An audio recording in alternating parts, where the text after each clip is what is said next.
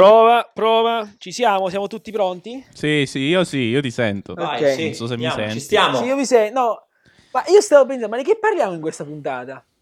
Cioè, non lo so. Ormai Boh. basta coronavirus, cioè, queste cose. Sì, ma qualcosa che ci accomuna, magari.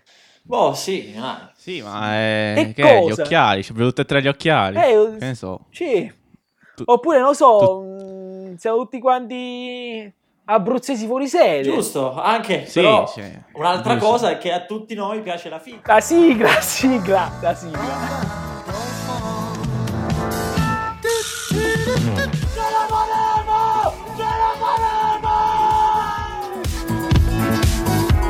A me lo fa sempre fatto. Te la nemo, oddio, oddio, non potevi scegliere, tu dai, scegliete a casa.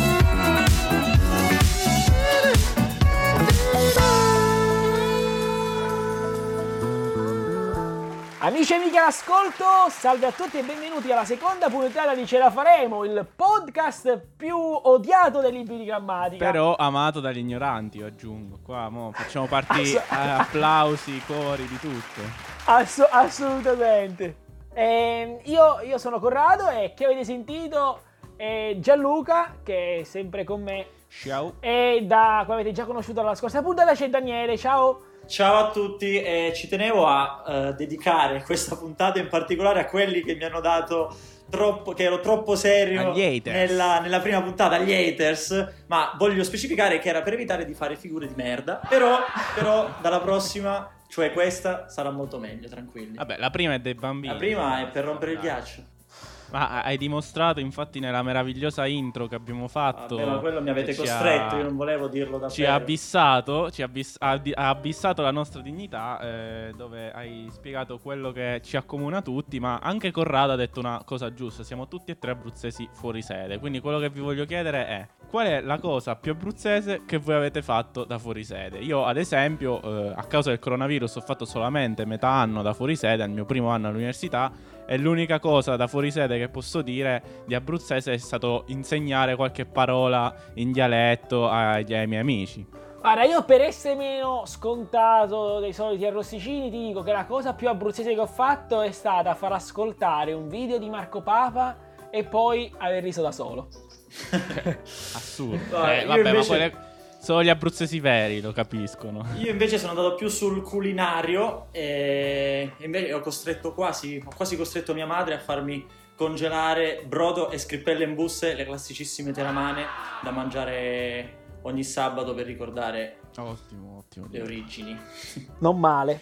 E, e la stessa cosa che ci siamo chiesti eh, noi, l'abbiamo chiesta anche a voi durante la settimana, come ben eh, sapete. E adesso ascoltiamo quelli che ci sono piaciuti di più, gli audio e le abruzzesità che avete fatto che ci sono piaciute maggiormente. La cosa più abruzzese che ho fatto è dire la fregna di mammete ogni volta che non capisco qualcosa a lezione.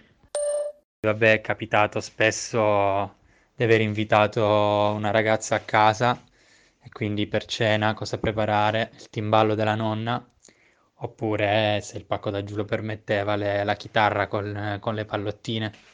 Mia madre ha ehm, consegnato all'autista del, del Flixbus un pacco da 300 arrosticini per eh, poterli grigliare qui, qui a Firenze. E parlando di abruzzesi fuori sede, abbiamo chiamato chi è riuscito a raggruppare il popolo degli abruzzesi sotto un unico luogo virtuale. Gino Bucci, che è il fondatore della pagina Facebook eh, e Instagram Abruzzesi fuori sede, che ha all'attivo eh, quasi 170.000 eh, seguaci. Quindi, innanzitutto, ciao Gino, grazie di essere nostro ospite. Ciao, ciao a tutti, grazie a voi. Allora, prima domanda che ti voglio fare, ma l'abruzzese fuori sede, eh, la quarantena la sta facendo in Abruzzo o la sta facendo da fuori sede?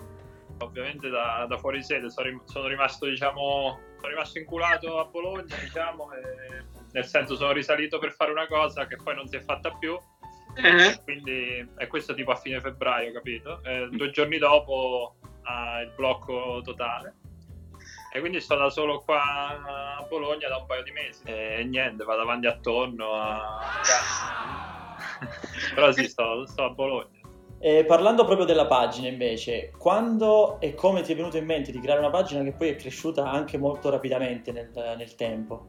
Vabbè, inizialmente stavo a Roma all'università e sinceramente non lo so perché andavano molto queste cose, terrone fuori sede, fuori sede di qua, di là. E quindi niente, mi venne in mente di fare questa pagina. Inizialmente era una cosa su appunto gli universitari, così, poi è diventata sull'approccio in generale, sul, anche un modo a me piace scrivere, così un po' quasi giornalistico di raccontare delle cose. Ecco. Però tutto casualmente, insomma, non è che avevo preventivato qualcosa, era una pagina a caso per, per scrivere due mattità proprio. La, L'Abruzzese Fuori Sede è una pagina che nel suo stile scherzoso fa anche promozione del territorio. Eh, abbiamo visto vari post. Tu, eh, se portassi un fuorisede in Abruzzo, eh, quali sono i tre posti che dovrebbe subito visitare? Bah, vabbè, sicuramente il mio paese che è il paese meno cacato d'Italia è d'Abruzzo, quindi molti pensano sia Marche, eh, per altri il Bronx, solo per la droga, queste cose, quindi immagino anche per voi, soprattutto quello di Giulianova. Poi io, vabbè, mo per non dire solite banalità, Rocca Calascio, così, però a me una cosa che piace molto è Guardia Grele, non so perché ci sono rimasto affezionato la prima volta che ci sono andato. E tutto, cioè mi piace andare lì a fare colazione fondamentalmente, quindi lo porterei a fare colazione lì con le sise delle monache, una passeggiata lungo via Roma e la casa di Modesto della Porta, sono fissato con Modesto della Porta che è un poeta dialettale, poi abruzzese, e poi ti mangi queste sise delle monache lì al parchetto, e, cioè secondo me merita. Boh, un terzo posto, la, la, chiesa di San Donato a Castelli, quello fa male. Fuori dal paese ci sta questa chiesetta nel bosco e se guardi in alto è tutte maioliche là, sul, sul, soffitto, insomma, ed è cioè una cosa che non ti aspetti in quel contesto, in una chiesa molto rurale e ci rimani bene, insomma. Quindi. Senti, noi eh, concludiamo tutte le interviste che abbiamo fatto fino adesso per Ce la faremo con una domanda. Qual è la cosa che l'abruzzese fuori sede in questo caso farà appena finita la quarantena?